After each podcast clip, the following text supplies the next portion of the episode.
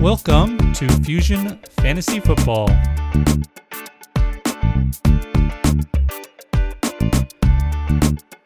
Welcome, everybody. It is Fusion Fantasy Football.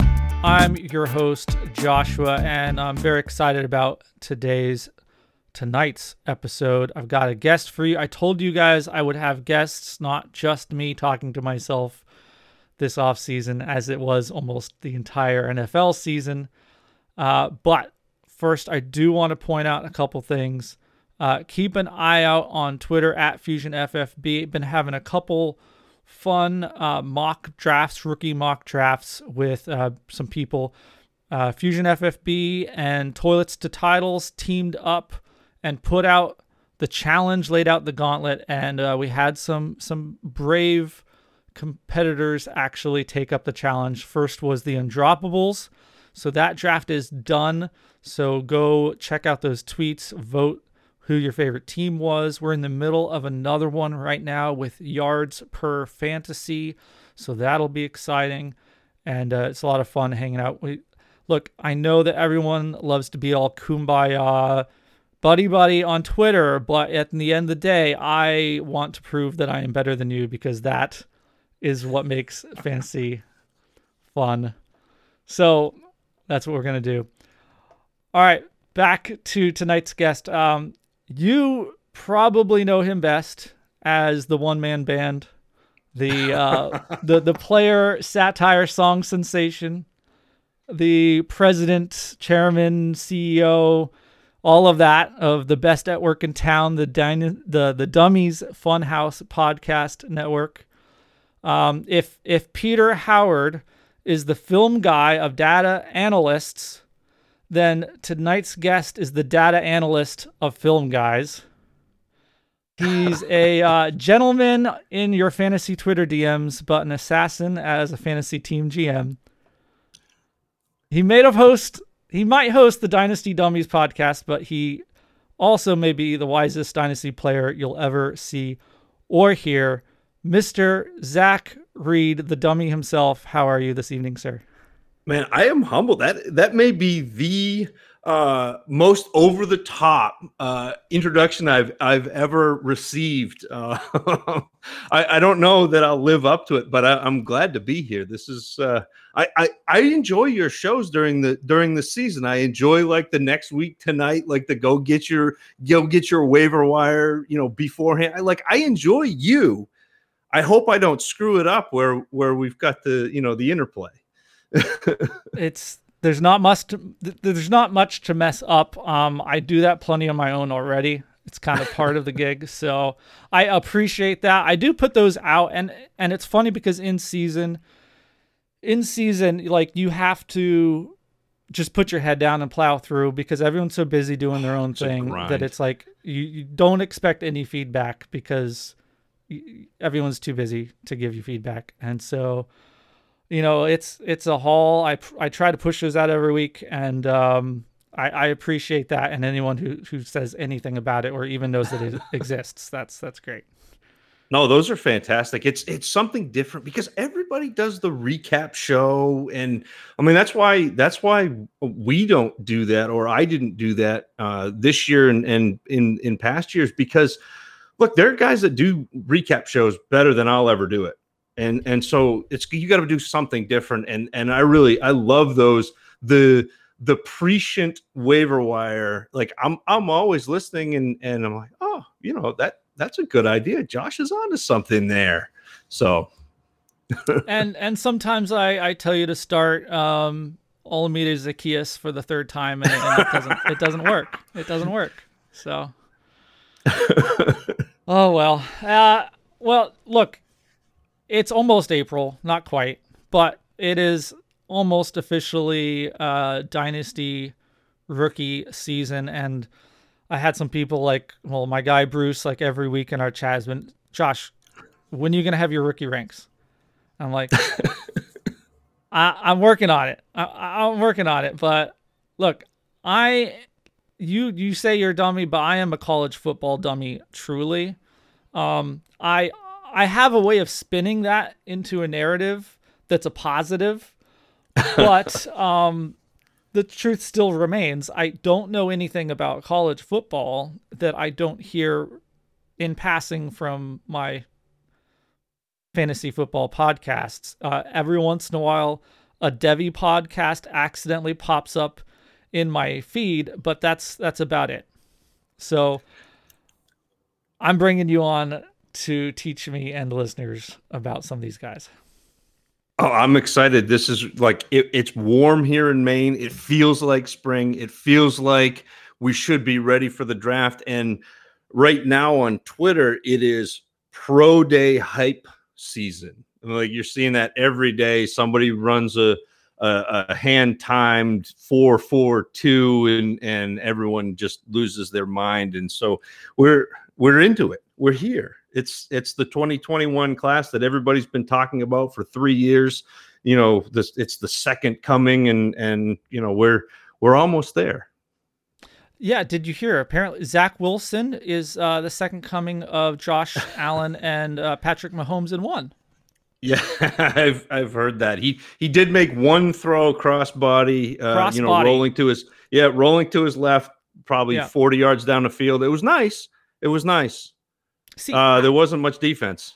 See, I remember a time when quarterbacks were criticized for doing that. well, yeah, and you know, and and I, I'm still I'm still evaluating quarterbacks, but we we're in this trap now where Patrick Mahomes has ruined everything because Mahomes has come in and he does things that you're not supposed to do, but he can do them at such a high level and he'll drop those arm angles and he'll come across and he'll make that it's almost like Derek Jeter. Like he was a you can tell Mahomes was a baseball player because he'll make that throw that's almost that backhand in the hole for a shortstop pirouette and throw across the body. And Mahomes will do that. And most players can't.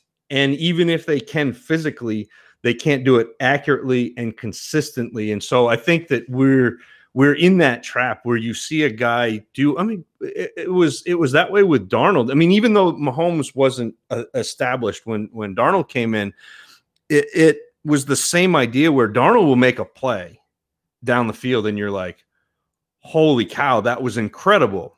And you you get sucked in, and then his next three throws, you're like, "Holy cow, that was incredible!"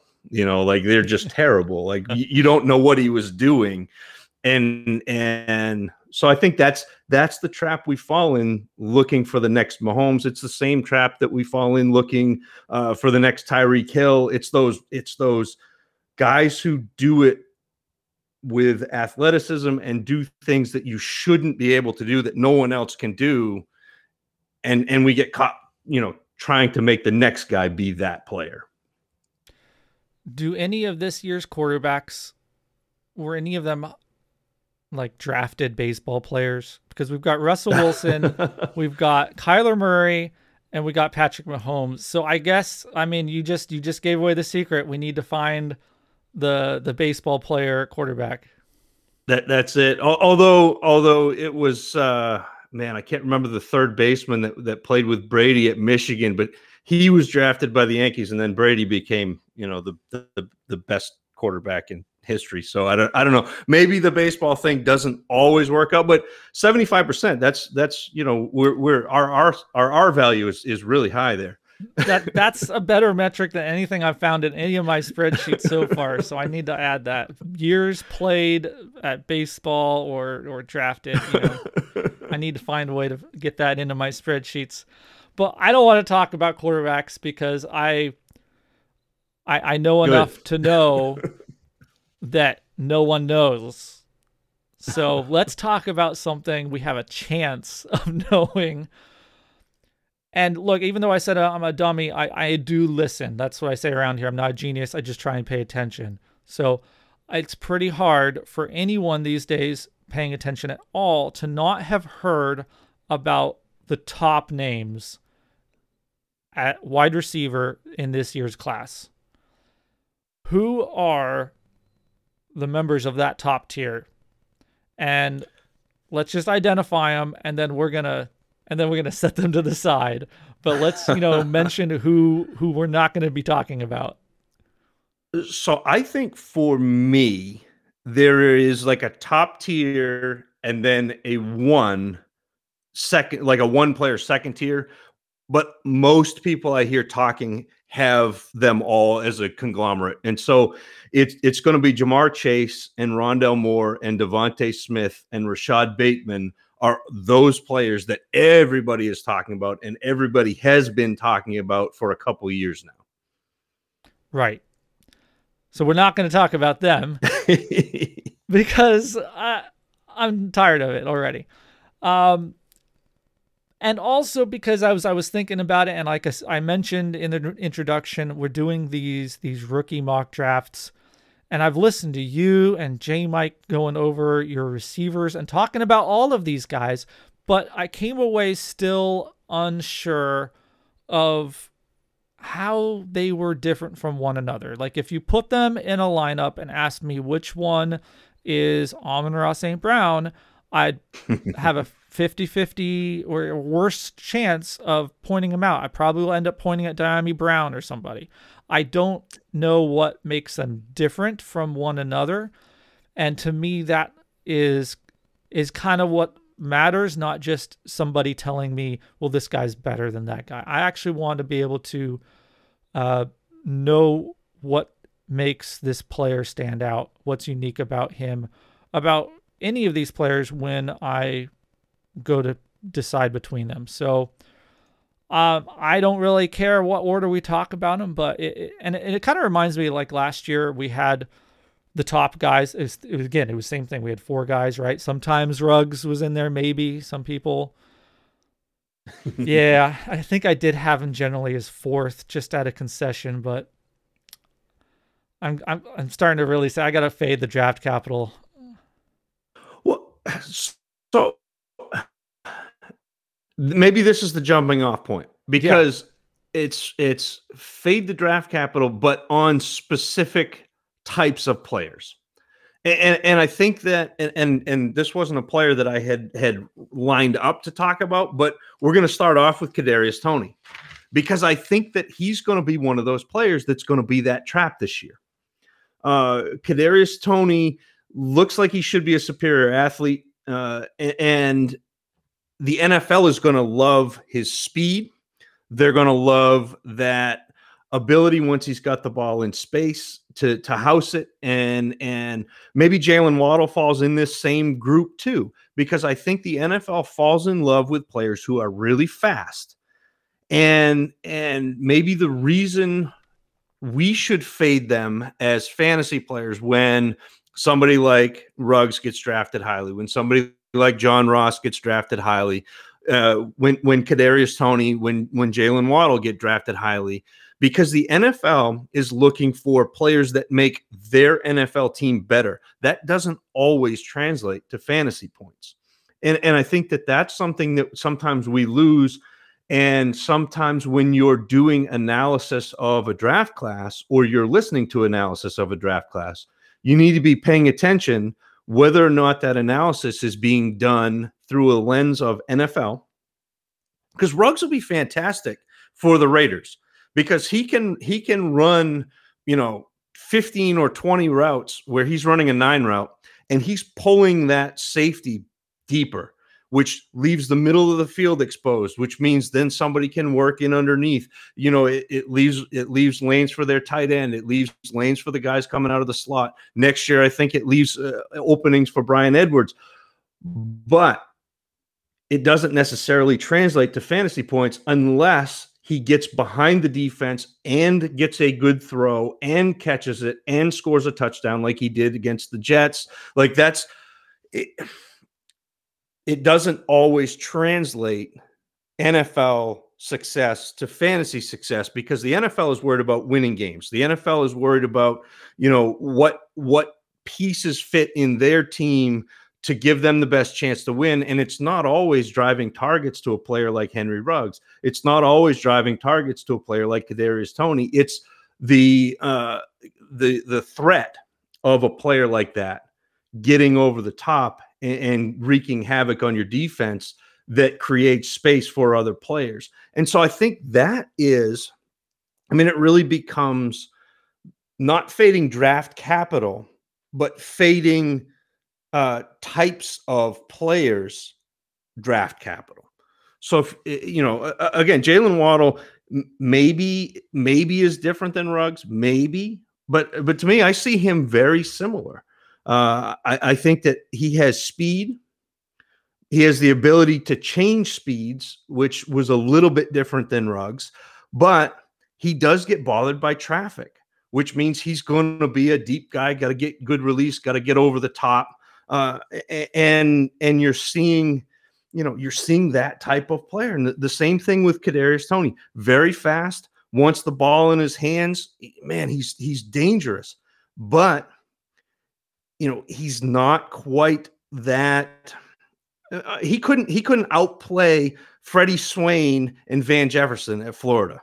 Like, so you're telling me that that guy, because he's fast, is going to come in and be a wide receiver one or a wide receiver two on an NFL team when he couldn't do it at Florida with with Van Jefferson and Freddie Swain, and then he really wasn't the wide receiver one there this year because Kyle Pitts was.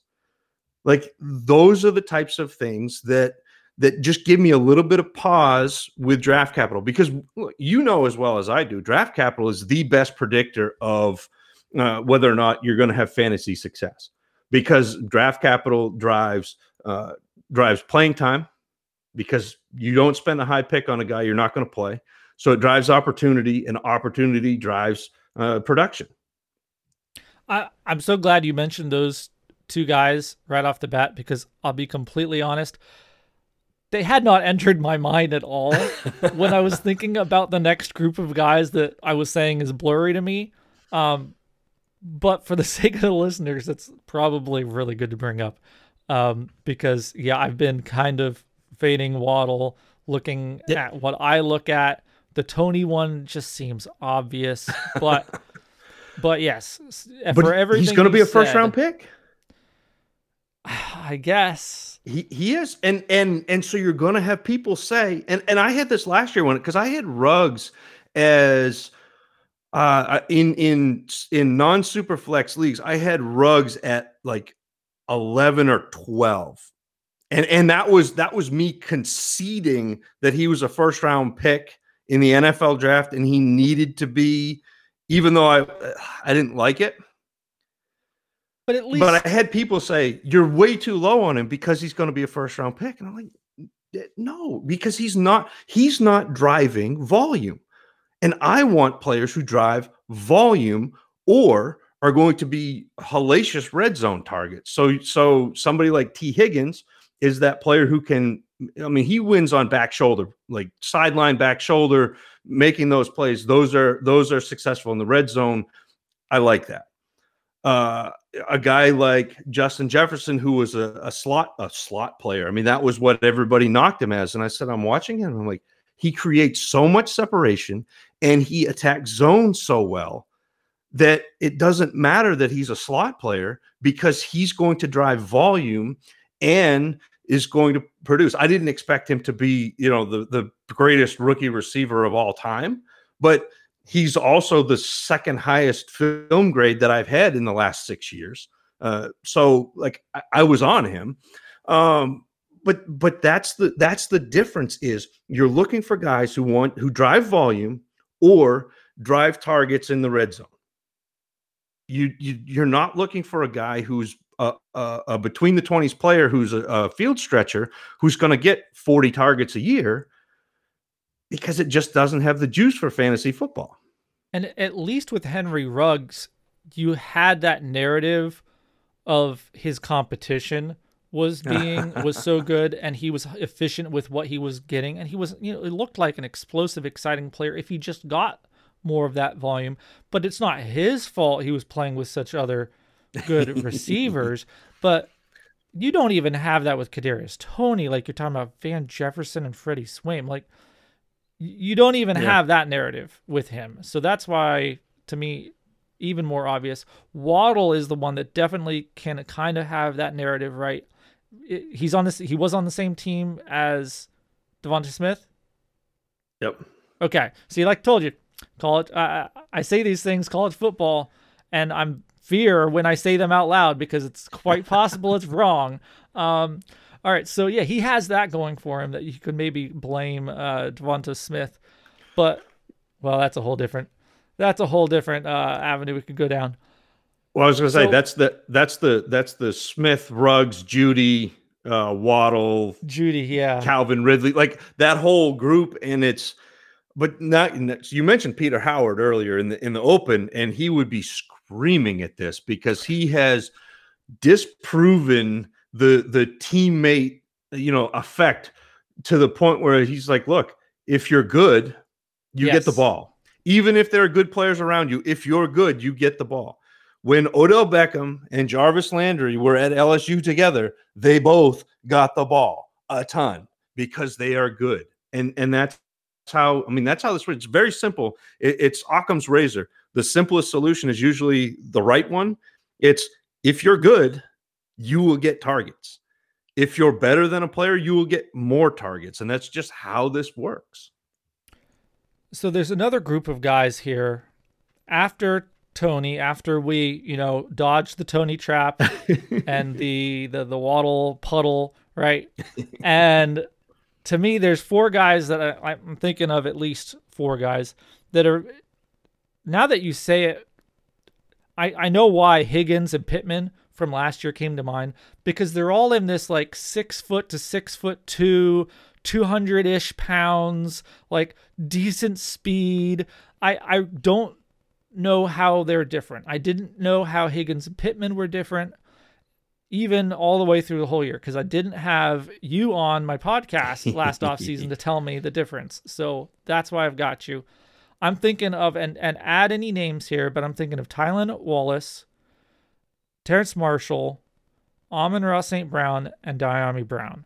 These four, to me, give me the biggest trouble. So pick whichever one you want, whatever order we want to go in here, and help me understand how they are different and what they do that sets them apart. So I have a question. Are you are you not puzzled by uh, Elijah Moore? Are are you just on Elijah Moore? Are we like can we j- just like wade past that cuz he's my fifth? I did see that, and I do want to hear about that. But from my understanding of who he is as a player, he does not blur with these other ones. Okay. As much is that fair? Am I correct? At least close. Yeah, I think that I think that he is uh, more similar to Amon-Ra St. Brown as a player uh, than than these other guys. So like yeah, Tylan Wallace, Dyami Brown, uh, and and Terrace Marshall are the the bigger ish, more traditional go down the field type receivers. Uh, to me, Elijah Moore and Amon-Ra St. Brown are not necessarily those guys.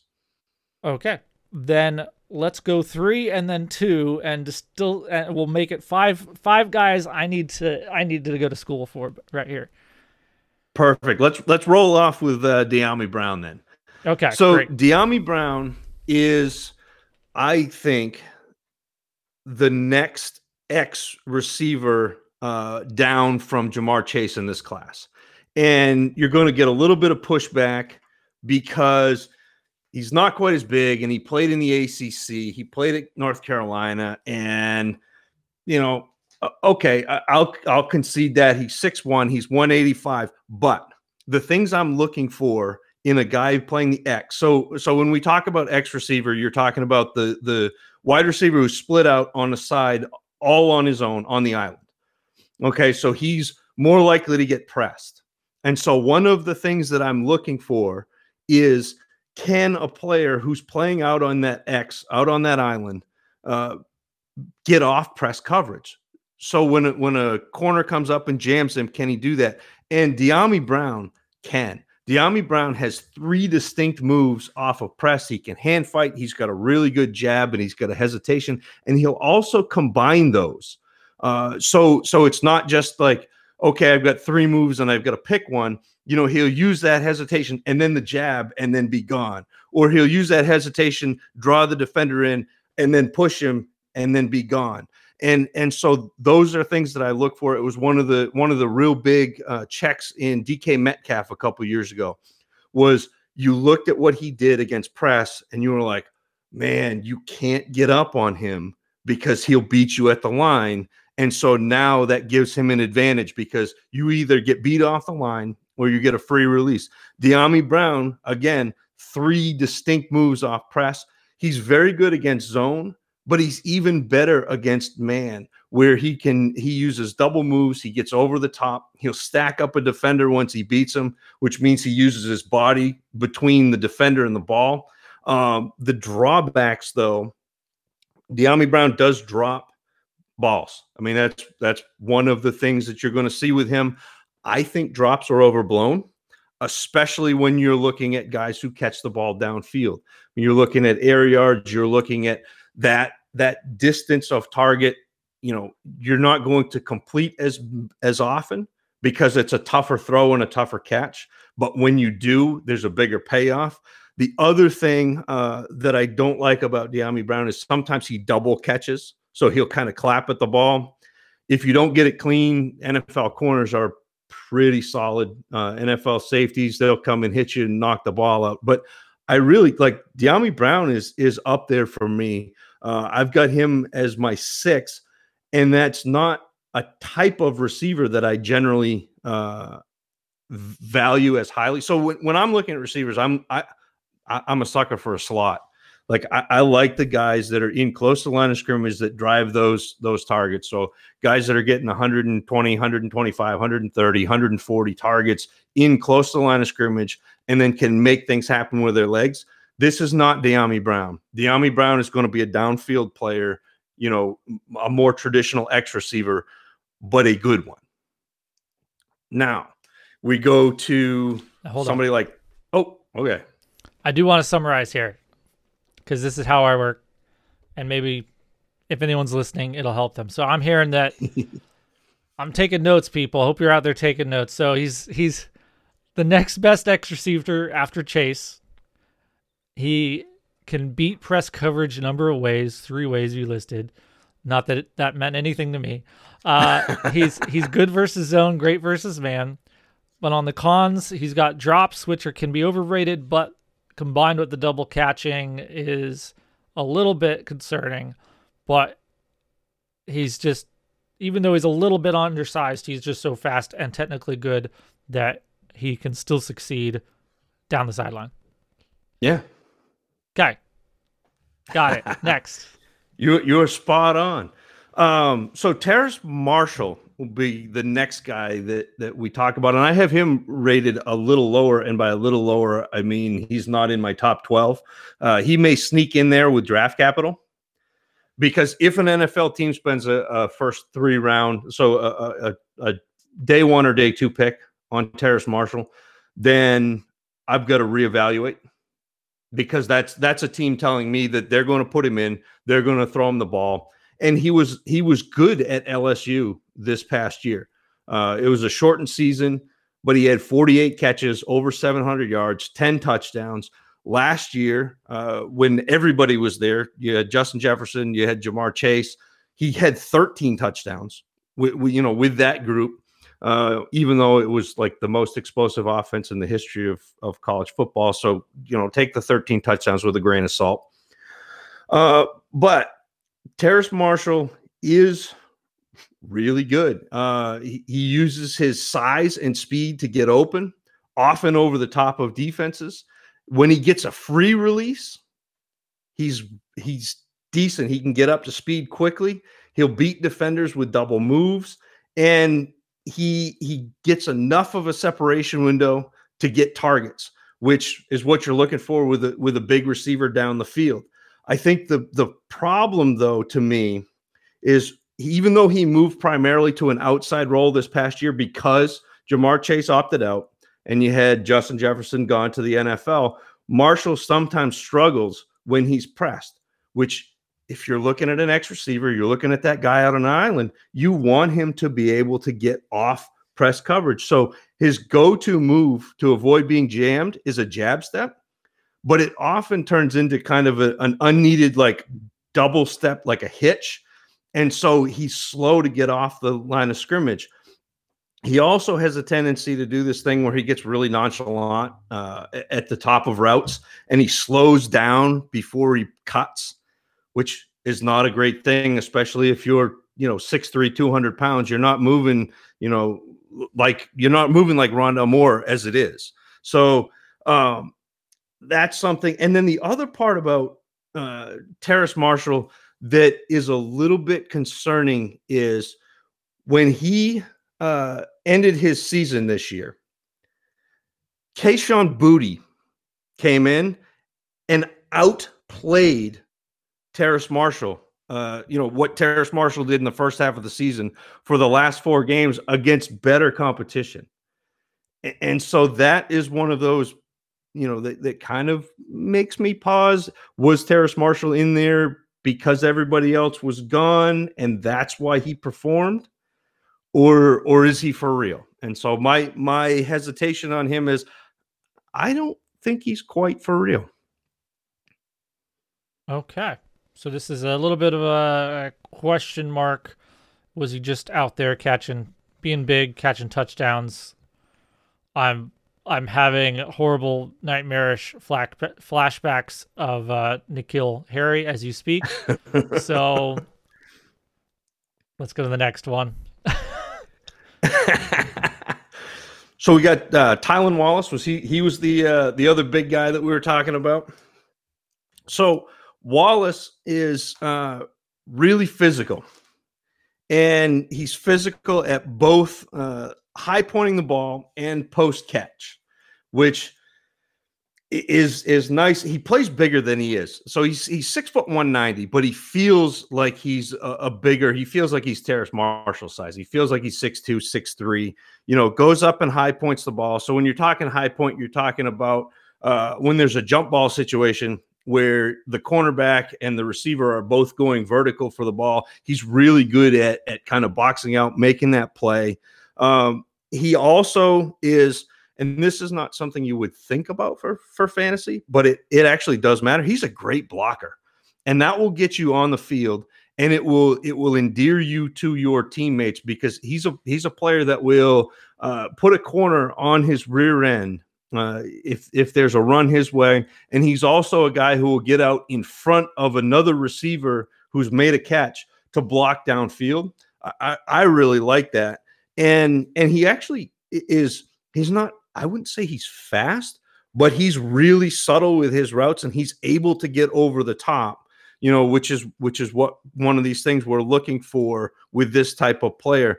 The the issues i think with tylan wallace are he got used at the line of scrimmage an awful lot uh, so i think part of that was to hide his inability to get off press and part of that was because Oklahoma State, like that was that was kind of how they tried to, you know,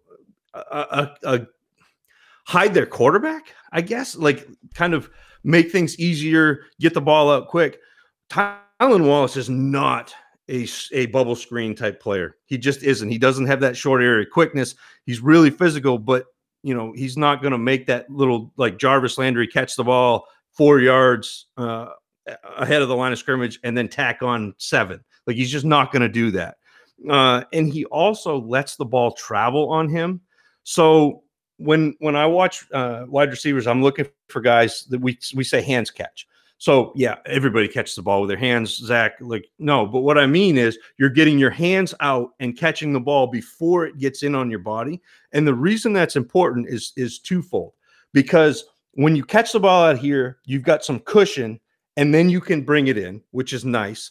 And the other reason is if you're catching the ball away from your body, you're catching the ball away from the defender. If you let the ball travel in on you, the defender's got a chance to reach in, break that up. And so that's something that I I don't love about Tylan Wallace. Like he was fantastic. He if you're looking at if you're looking at like analytics, he broke out uh, early broke out as a sophomore. I mean, he had a great uh, 2018 where he had 86 catches, he had 1,400 yards. Like he was really good. Uh, he was good again in 2019. He opted out, uh, but he also had an injury in 2019.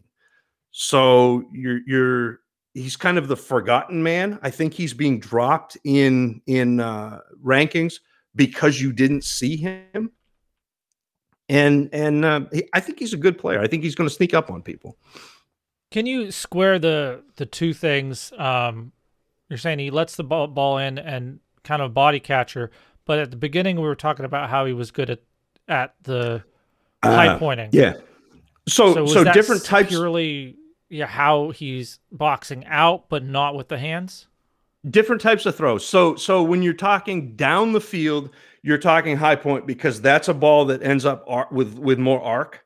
Uh, but when he's going over the middle, uh, and you have the you have the basically your your a line drive throw from the quarterback to the receiver, he lets the ball travel in on him, which you know causes some issues. So it's again, it's it's depth of target and type of throw uh, kind of dictate that, and you like to see a guy be able to high point and also be able to get the ball, you know, get his arms extended and, and not alligator arm catches uh, across the middle.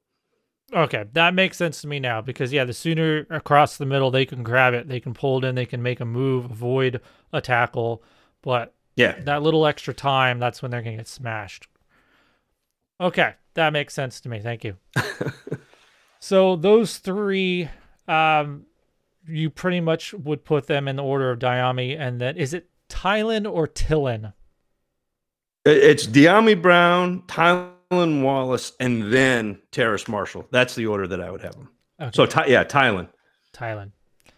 All right. So there's those three. That helps a lot uh, for for me to try to to figure these guys out. I did kind of gather I was liking Dyami um, between them, so I guess I confirmation bias. That's great.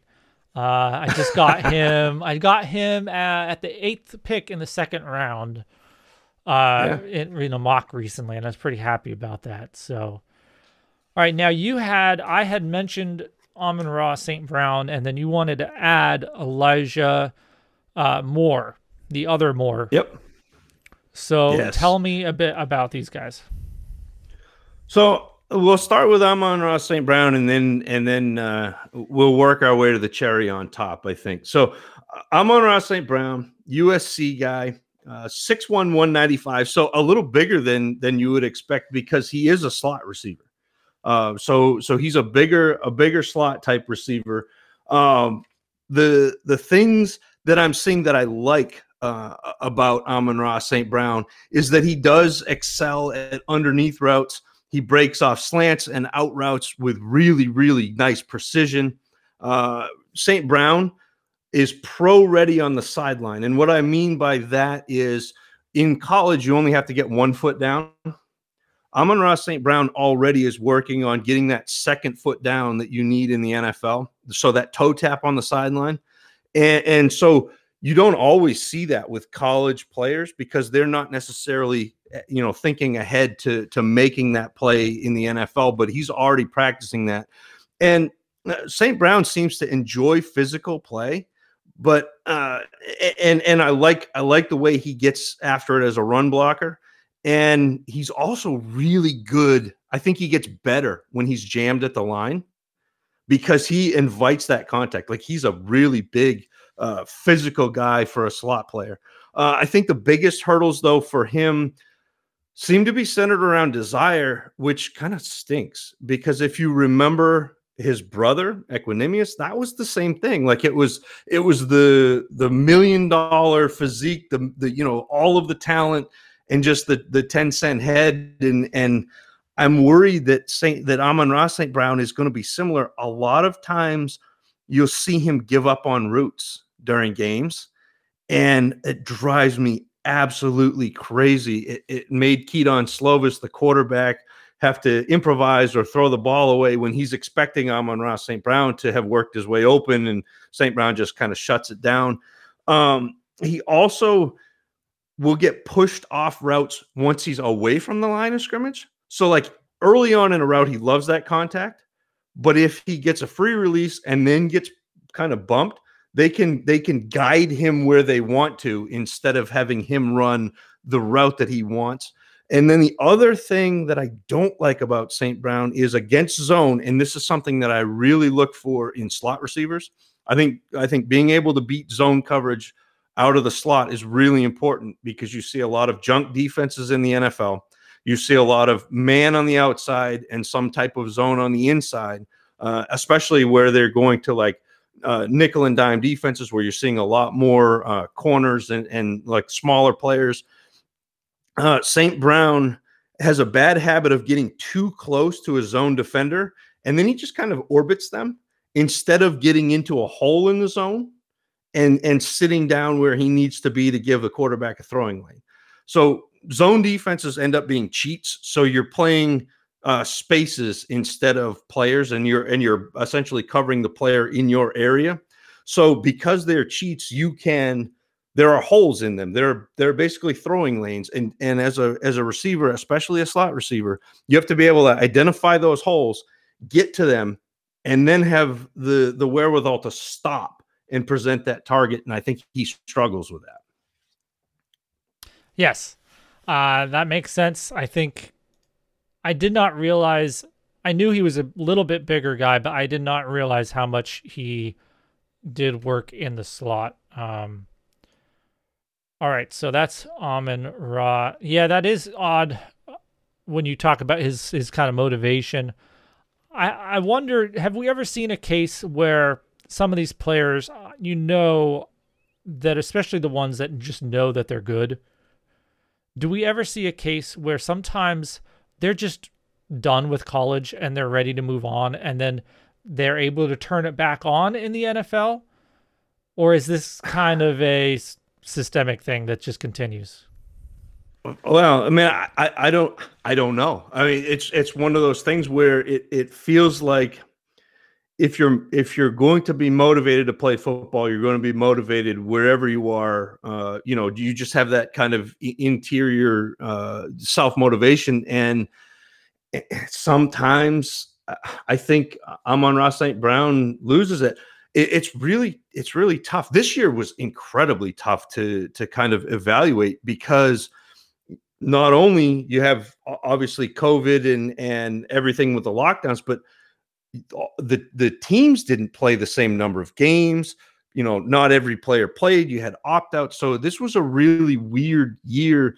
And uh, you're a lot of people got really hyped up about St. Brown because he had four touchdowns in a quarter on a nationally televised game. So that that sort of thing to me, because I watch so many, like I'll watch, and you probably heard me talk about this on the dummies, but like I watch between eight and 12 games of every player, and I start with their early stuff, and I'll watch, you know, two or three games early and two or three games in the middle of their career. And then, you know, the rest of it kind of filling out to that eight to 10 to 12 uh, with their, the, the most recent season. And so, you know, a, a four touchdown game, like whatever, like that's fine. Like that happened. It's great. I, I, I you know, I have notes on it, but, it's not coloring my entire evaluation. And I think some people get caught up in, you know, whoa, that was amazing. And I say, yeah, but that's not what he does all the time. I want to look, I want to see what a player does consistently uh, as opposed to what he does for highlights. Like highlights you can dream on, but consistency is is what you're putting in your lineup every week. All right. Speaking of dreams, I want to hear what you have to say about Elijah Moore. Elijah Moore is another one of those slot players. Uh, I think he can be a volume driver, though. He's got the best hands for my money in this class. Uh, and he is very, very good with that transition from the catch to a runner. And he was so good as a runner this year that Ole Miss actually used him against South Carolina as a running back for the first half of the game and he had like 50 yards on the ground. Like he's he's that type of player where out of the slot, if he catches the ball in space, he can make things happen with his legs. And I really, really like that. And the best part about his game, we just talked about Amon-Ra St. Brown's lack of, of ability against zone.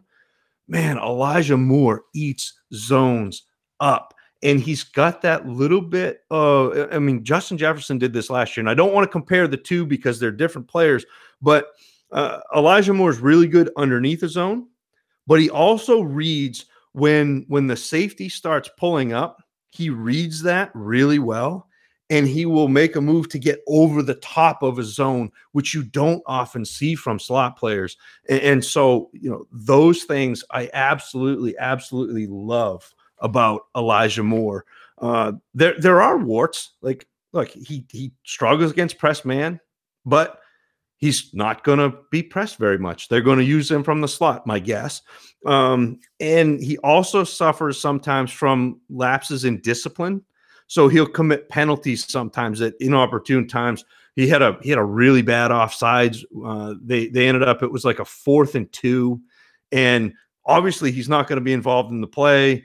And he just you know like false start and like man like what like what's going on, and the last thing I think, and probably the biggest deficiency for Moore, is he doesn't block. Like I don't think he believes in it. It's just it's like no, I'm sorry, I got a religious exemption from blocking. I'm not going to do it. So uh, you know that a little bit of pause, but again, fantasy football, a guy on the inside running out of the slot, driving a lot of targets, has the ability to put up yards after the catch with his legs. I, I like that and and so Elijah Moore is my f- number five uh, player. And you're going to hear a little bit of buzz because he just ran a pretty quick 40 yard dash. So so more people are going to be on him than were before.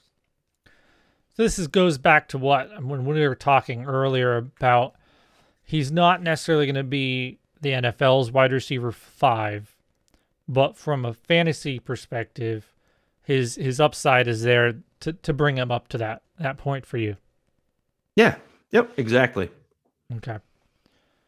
All right. I am going to have to listen to that again and um, think about it some more and put it in context. Uh, I because I'm looking at my spreadsheets and my numbers and everything, and I love being able to put it into in into context some of the things you're saying, and I'm hearing some of the things I was seeing that I, I really just don't make sense to me. I'm looking at it and I'm like, why is this guy, why is this not like this? You know, he's supposed to be this, so the number should be like this, and it's not. What's what's going on here?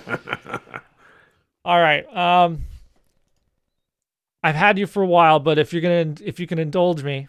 Oh yeah. I wanted to talk to you about this idea, and it was something that came up a while back, and you replied when I was asking about running backs coming out of college these days. And maybe I'm just a little bitter because I've been burned too many times by the, oh, I don't know, Duke Johnson, Justice Hill, Jerick McKinnon's, you know. Um, anyone who knows this podcast, this is this is a Austin Ekeler podcast, but they don't come along very often and you can easily waste a lot of uh, equity chasing those in Dynasty and only to have them sitting on your bench. So I've been looking at it and I kind of wondered to myself one day, thinking about especially how guys like Jonathan Taylor had like no receiving hardly in in college and uh, then we have other guys like AJ Dillon, which doesn't look like it's going to work. I was a little hopeful of something, not the 250 carries, but you know, of something if, if Aaron Jones didn't resign. But I, w- I was more interested to see with him if we saw some. Uh, uh, he only had a few catches, but a couple of those were kind of impressive. I'm not a film guy, but it seemed like okay, maybe he's not as bad of a receiver as his college stats. And I did this whole thing where I took a bunch of college stats um, and lined them up next to each other. And, you know, all the guys who look like they're good receivers in college, you know, and it was guys like Ronald Jones and Sony Michel and these guys and Josh Jacobs, who I was told all are going to be good receivers. And in the NFL, they don't do it. And meanwhile, Melvin Gordon and Jonathan Taylor are the guys catching all the passes.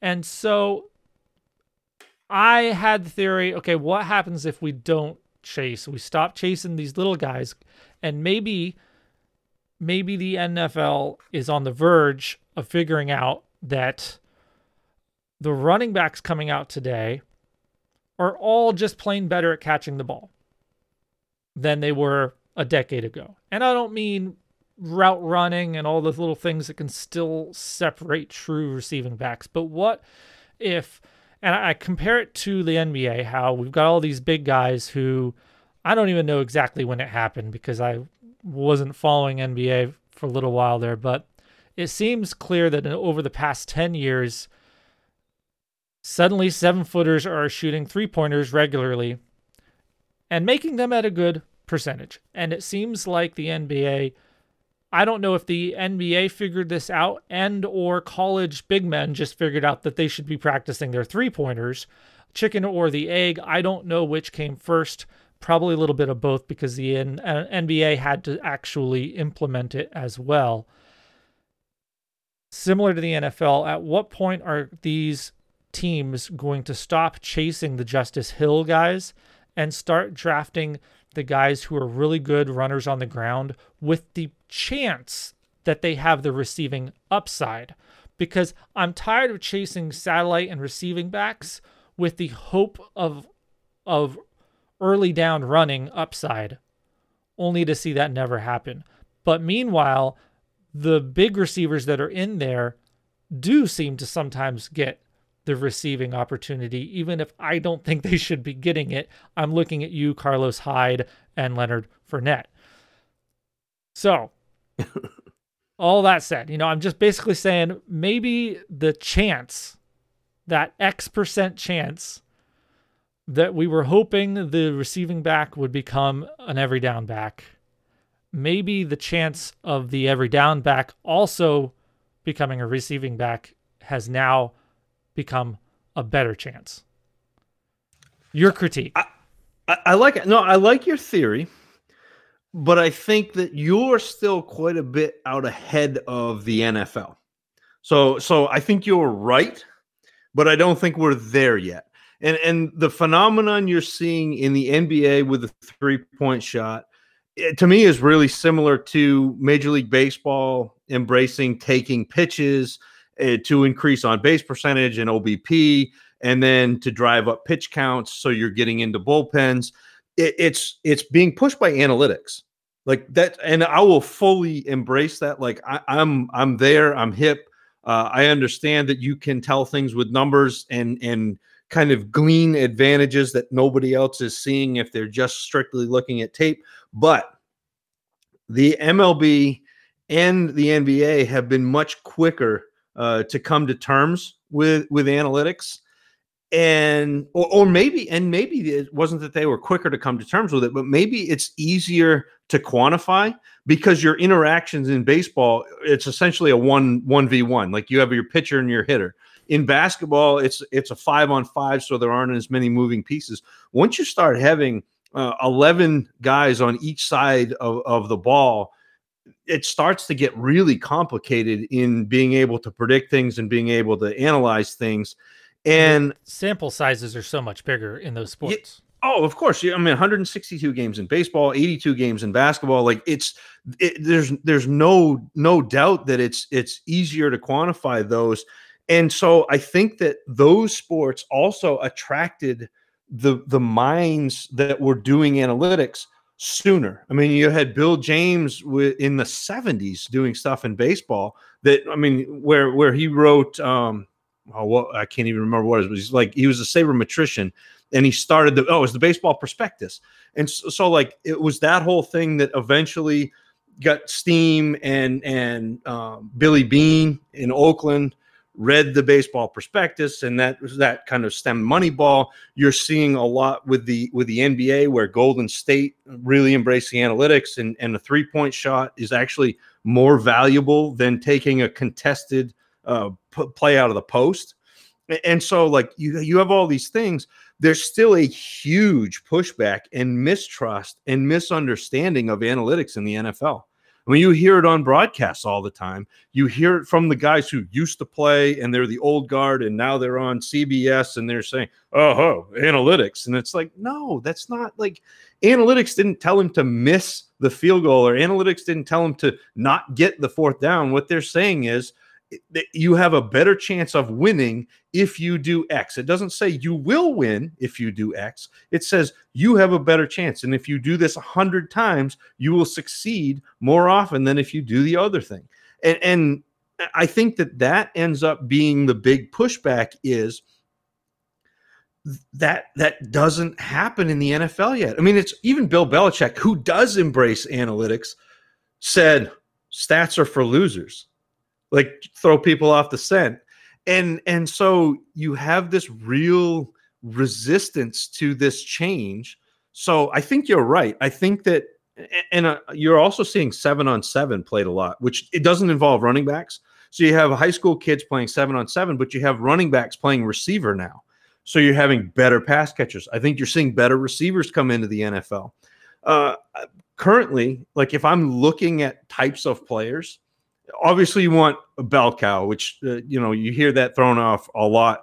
To me, it's somebody like Christian McCaffrey. Uh, it, it's it's that top four running backs that are there right now. A guy who can have over 200 carries and catch over 50 balls. There aren't very many of those. That's the that's the guy I want first. Then I want what I call a pass catcher plus.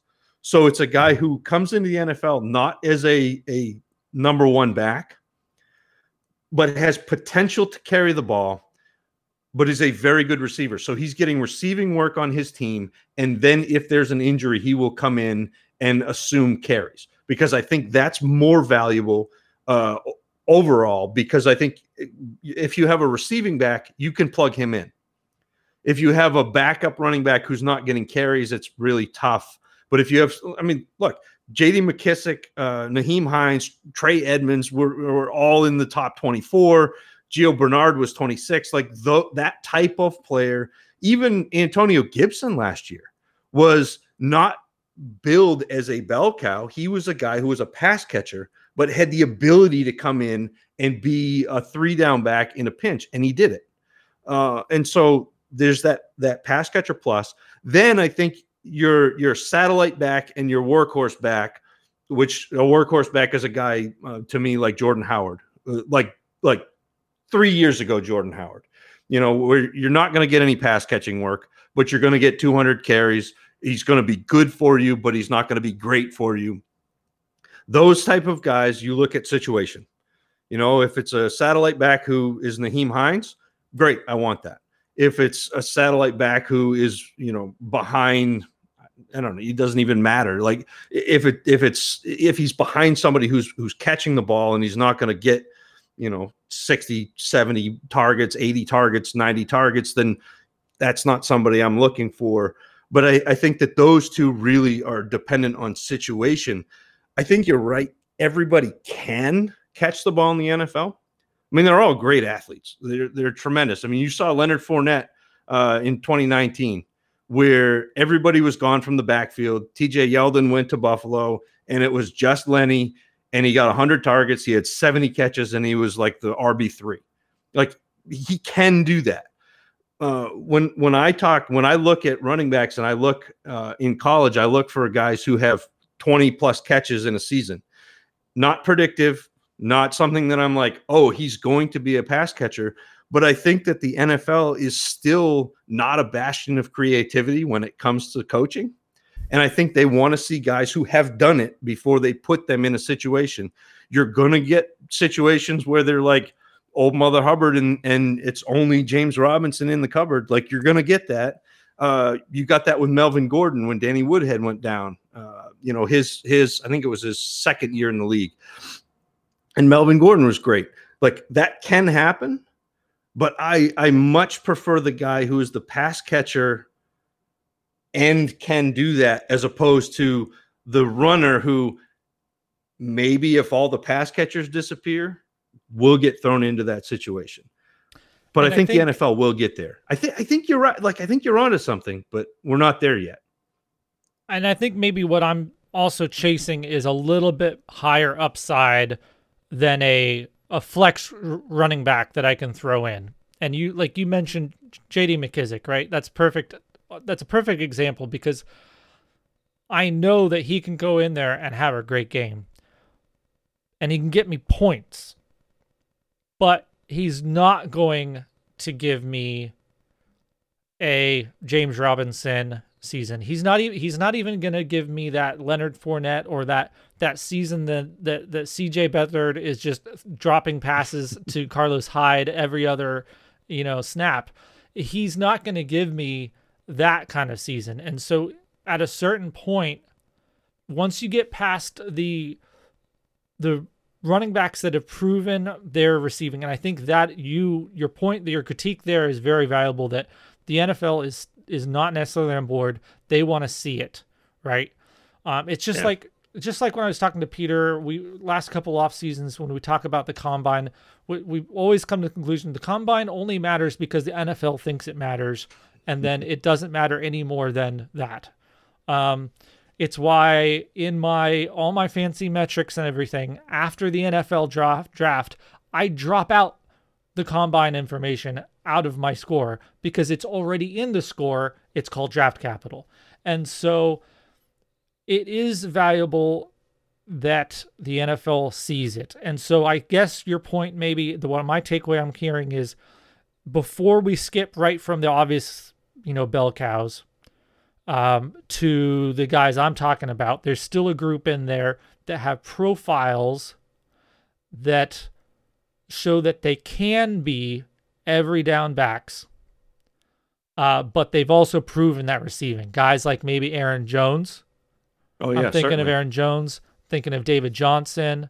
These kind of guys that proved high volume receiving work in college, but they also have that every down capability. Even if they don't quite always get used, Aaron Jones, right away, as often as we want, they can prove it and earn it.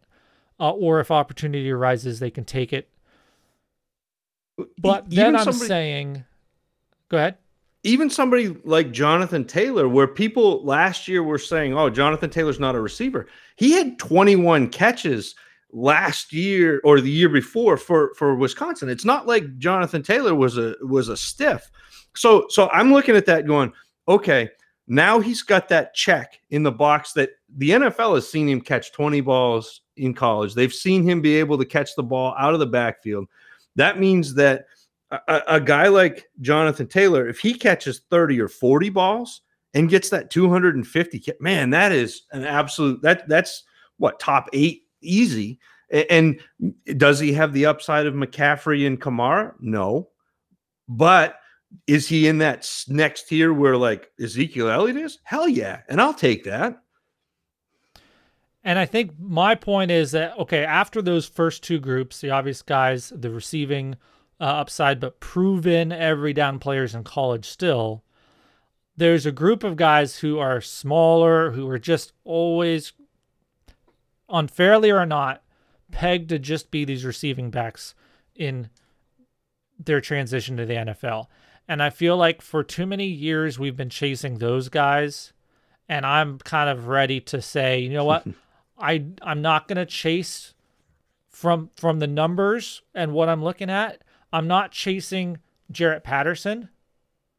You know, in this year's class, looks like he's got a ton of volume, but he's he's too small, at least according to the NFL. Right.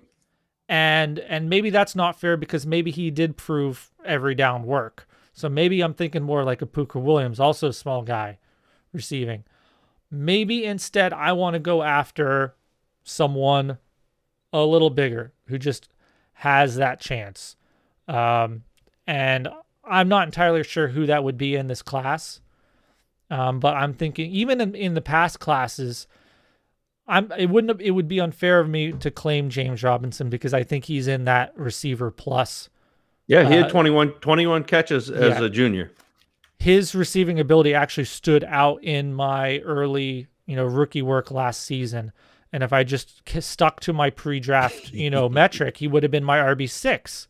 Yep. You know, but then again, I was looking at comparing last year and this year, and last year was just stupid easy. So, yeah, uh, yeah, that's kind of a different, different uh, story this year.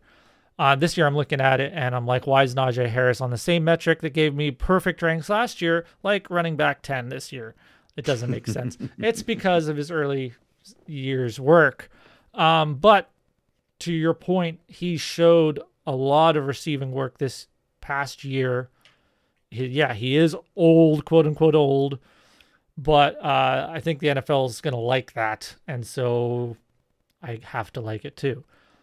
but who are some of these? Once we get past the the obvious ones, Najee Harris, um, am I wrong in thinking Etienne kind of falls into that upside receiver plus category as you gave it? Yeah, I think he's I think he's Ronald Jones with a better pedigree of receiving. Uh, they like uh, they're very similar players to me, and and the the downside of Ronald Jones coming out, at least for me, was that he was not a pass catcher. He was a a space back without the ability to get himself in space. And Etienne does that. Uh, Etienne worked really hard uh, the last couple years on being able to catch the ball. He's still not perfect. He still is a little bit uh, suspect in like that second and a half, two seconds between when the ball leaves uh, Trevor Lawrence's hand and gets to him. But once he's got it, he he does catch the ball, and man, he's really good after it with you know in space. So yeah, I think he's another one of those. To me, there's a real clear top tier with two guys. Uh, I think it's I think it's Javonte Williams and Najee Harris, and then I think that uh, Etienne is in that next tier right there, and I've got Kenny Gainwell there. I, I know that not everybody does, but the combination of his ability to catch the ball incredibly well, be able to split outside, he does a lot of things that you can do with Alvin Kamara, albeit a little smaller. Like again, he came in at 205, I think, 202. Like we like it was it was heavier than we thought. Uh and and so we're excited that he's above 200. Still not he's not 215. He's not that bell cow pro, you know, profile, but that's that second tier with Etienne and, and Kenny Gainwell, and then you kind of get into the lightning round, which is I think what you were what you were alluding to is man, this this class, it, it's really funny. It, even leading leading up to this year, and even still this year, I, I hear a lot of people, a lot smarter than I am, uh, tout this class's depth, but like I don't think it's as deep as like there are a lot of names that you've been hearing, but there aren't a lot of guys that I'm really excited about either in uh, wide receivers. I think there are five. I mean, you you can stretch it to seven if you really really squint. Uh, receivers and and there are like three and a half or four running backs, and then it gets really really nebulous. Now, correct me if I'm wrong. There's another name in there that I think fits a very similar profile to Javonte Williams and those guys uh, maybe similar to like Cam Akers last year. I'm really liking what I'm seeing on the, the screen, at least for Jermar Jefferson. So yeah. I, he would be one of those first two categories we've been talking. He, he's he's right on that cusp. Um, he's he's that that the beginning of the third tier, the end of the second tier for me. I've got him at five, and Jermar Jefferson has absolutely incredible acceleration. Uh, he's an inside zone runner. If he ends up in San Francisco, then you know we're going to throw a party. He's that type of player. He, he can one cut and just absolutely go. And he is good enough as a pass catcher uh, to be interesting. Where you know he's he's more of a runner than a pass catcher, but he did uh, put up enough receiving work. He had 25 catches as a freshman. Uh, last year in a shortened season, uh, he had he had nine catches, but but you know he he he can do it. You've seen it before.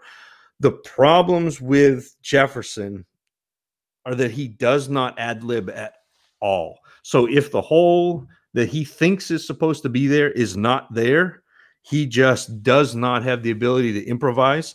He hesitates and is in a lot of trouble. So if if a team can open up a hole, you know, with that. So uh, when we talk about a zone uh, run, uh, the the line blocks kind of as a unit. So we'll they're blocking to the right, and so he he has kind of the ability to go find that hole and go. If that hole is not there, it is ugly. And the other thing that that just gives me a little bit of hesitation on Jermar Jefferson is that he loves to initiate contact. which is nice in college, especially when you're playing at Oregon State. You know, it it it was the same thing that I was really excited about John Kelly. John Kelly would absolutely truck people. And if you're listening to this and you're on Twitter or have the ability to get on Twitter, go search the GIF, just type in John Kelly in that GIF bar, and it's going to be like the third one. It's not the not the white senator, it's the it's the the guy in the orange Tennessee jersey just absolutely burying two defenders. Uh, and, and Jermar Jefferson does that, but I think that in the NFL, that's going to get you in trouble because the guys you're initiating contact with are all, uh, you know, all state linebackers. They're all NFL caliber players, and and that can get you in some trouble.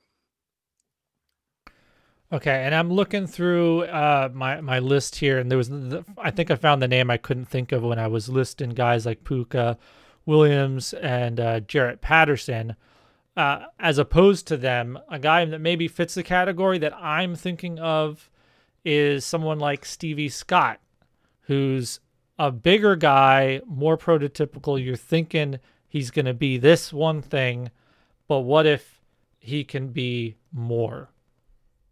Yeah, I think that when you look at a profile like Stevie Scott, you're worried about um, a player it's kind of a non-traditional track. Like he's he's been in school i think it's five years i think he transferred. And so that you're, you're starting to look at uh, the type of profile like you had last year with like was it i can't remember if it was zach moss or if it was um shoot i can't remember who the other guy was that that had that same it was a very very similar profile where you don't, you know, you talk about um, not wanting a player who's older as a running back.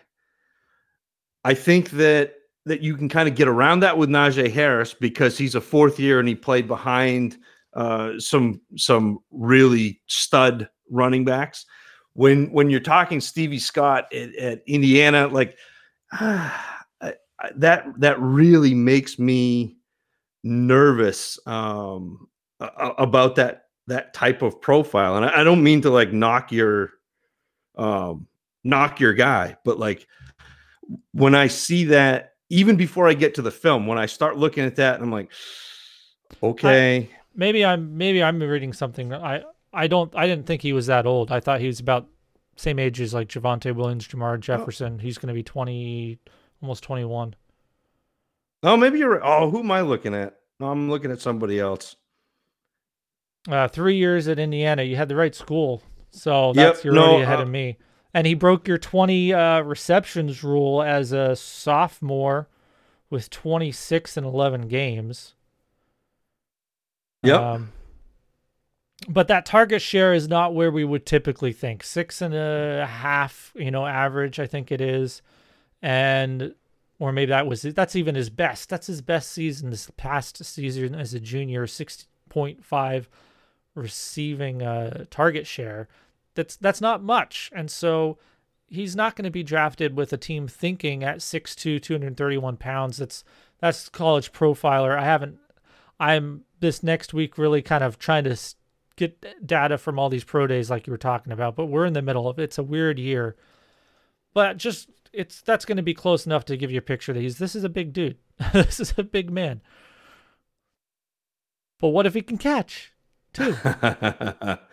yeah, no, that's I mean that that's that's the type of profile you're looking for. I'm I'm I, am i am trying to figure out who I was thinking of now. It makes me mad. Maybe it was maybe it was Marable. Uh yeah, that that may have been Marable. That's that's going to be what it was. I had Marable in uh, my head. Stevenson is also up there, same age as Harris, Najee. Yeah, well, because Rhamondre went to uh, JUCO. Yeah. So I mean, those are the kind of guys I'm trying to think of, and um, and again, I'm maybe focusing more on the upside, and I agree that you know uh, Jaret Patterson or Pooka Williams may become one of these these J.D. McKissic's guys who can come in, give you points in the PPR league. I know we all need it, all you zero running back guys out there, but uh, I want upside. I want a guy that I can have on my team. And if he gets the opportunity, he can actually be a every week start, not just a flex. And if he doesn't, I can drop him because I'm tired of carrying these guys on my bench.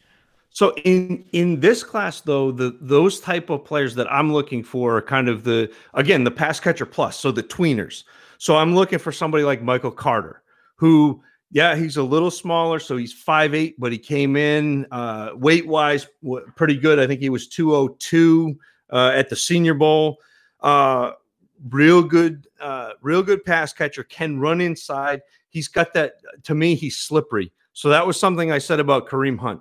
So so he would get to a hole, and all of a sudden, guys would lose him, and he would come out the other side, and you're like, oh no, Michael Carter's over here now. We we got to go get him. Uh, he's got speed to the outside, but not just speed, but pace. And that's something I really like in in a faster running back, where if you can if you can slow down but have that burst to speed back up, you can really mess with the defender and their angle of pursuit.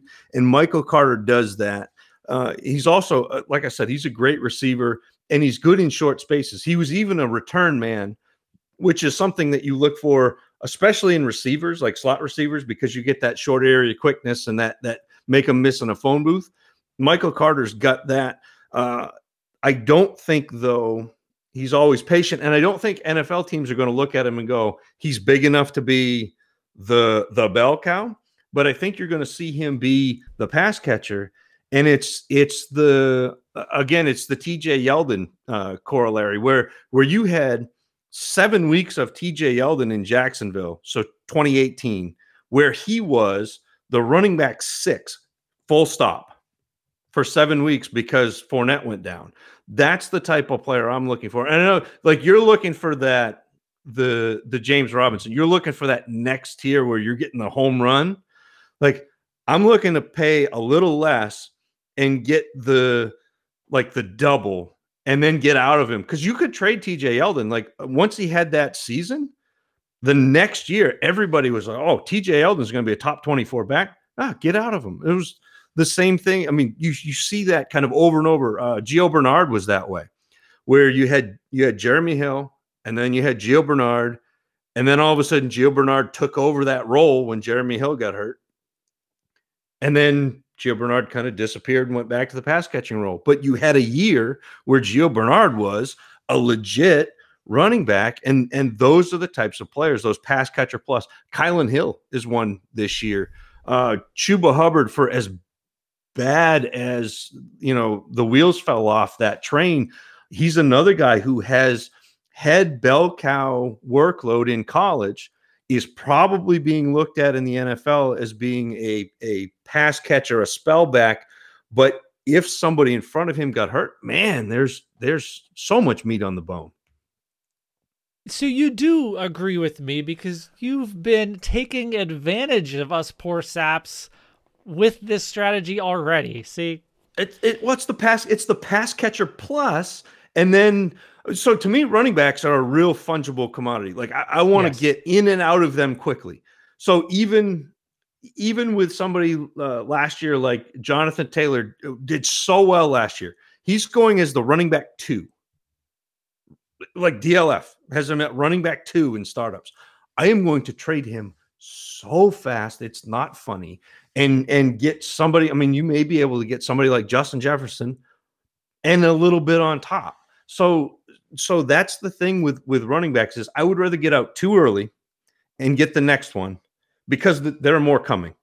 And there are especially the, these types, you know, Michael Carter and, and Kylin Hill and, and Chuba Hubbard. Like there are more of those guys coming every year. I mean, there were a bunch of them last year. Uh, even James Robinson was one of those guys last year. I, I remember two weeks before or three weeks before the season started, coming on the Dynasty Dummies podcast and saying, you need to go right now to your waiver wire and pick up James Robinson. And and two weeks before that, I was saying, you know, in the fifth round, grab James Robinson. Like that was that was one of the players that that we targeted because he was the pass catcher plus. He was a guy who showed it in college, has the ability to be a three down back in a pinch. Those are the players I'm looking for. So, like, I'm not actively going after Nyheim Hines type. The you know the the straight pass catcher, the guy who's not going to come in and ever be an every down back until all of those pass catcher pluses are are gone. So it's it you know there it's it's tiered. It's it's an approach where like you're looking at the guys who can who can do everything. Then you're looking at the guy who can pass catch and then run. Then you're looking down here at the guys who either can run or pass catch. And and those are really situation dependent. So so yeah, like it's and and the the the really crazy thing about all this is uh, everything that you said at the beginning of this segment in four, five, five years, four years, you're going to be spot on. And the NFL is going to have caught up with this. And then we're going to be looking for the the guys in college who are are you know big and carry the ball because the NFL is going to use them in the passing game. We're not there yet, but it'll happen. I mean, it's it's it's just a matter of I mean, you you see you know, the, the NFL is a copycat league, and you see these teams, especially. I mean, you're you're a Patriots guy. Like Belichick gets out on the vanguard of these things. I think Miami is going to be on the vanguard of these things. Um, and and San Francisco sometimes is uh, is you know at the forefront of of of this. And Andy Reid is at the forefront. You know, you see these teams drive change and if you're watching in three or four years, the NFL is all going to be doing what they're doing. They're going to be doing the next thing. You know, it's it's Belichick going back to the big, uh, you know, the going, big lineup, the, the tight four, ends, three when everyone's three four, just so the defense is different than what, what everyone else is yeah. seeing. And and yeah and like everybody right now is is again we talked about this earlier but everyone's going to the the dime defenses bringing in you know smaller backs smaller linebackers or or more corners. Belichick's going back to the big tight ends. They're going to run the ball down people's throat. I mean like that's that's you just you it's a chess match but it's a chess match where you're making moves 3 or 4 years before the other teams make moves to counter it and so if you're looking ahead, if you're seeing that, which you are, obviously, I mean, if you're thinking about what we just talked about, you're you're ahead of the game. And I guess the profiles I'm thinking about are guys who are going to be getting that consistent. Not I'm not hoping for a TJ Yeldon. I'm not hoping for Fournette to get hurt. I want a guy who's already taking the early downs work and then he can also get the receiving work. So that's why I'm kind of claiming James Robinson, even though I know he was a really good receiver. But even uh, David Montgomery this past year, he fell into the situation where suddenly he's getting the receiving work on top of the early downs work. And I've already mentioned Carlos Hyde. So those are the kind of guys. That's what I'm saying. Like he's getting assured work, and I don't have to hope for any additional situation or injury to suddenly open it up. But you're right you should be flipping those guys either way. You've already you're ahead of me. You already knew about this. You've been profiting off of it. I'm on to you now. I see how it is. I'm just a dummy, man. Yeah, I had a friend of mine, and about that Belichick thing, I had a friend of mine when they're making all these signings and everything. He's like, "This is so unusual. It's not like you know, it's not like them at all." And I'm like, "Well, tell me what's normal for Belichick."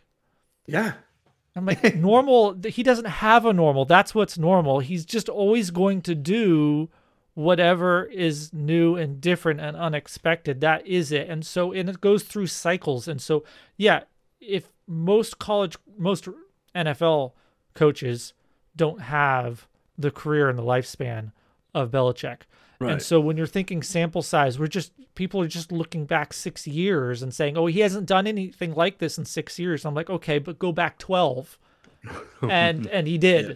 you know, yeah. or thirteen, you know. So well, well I mean, it's it's yeah, it's back to the beginning of Tom Brady's career where you know you build that defense and you and you build the the offense that is ball control and and you shorten the game and and that's like that's what they're doing. And then when everybody went big to combat that, he started going uh, effectively zero RB. So you have the the the back out of the backfield who can catch the ball. You have you know Welker out of the slot, and then you have Edelman come in right behind him, and and you start basically running the ball through the air where nobody can combat that.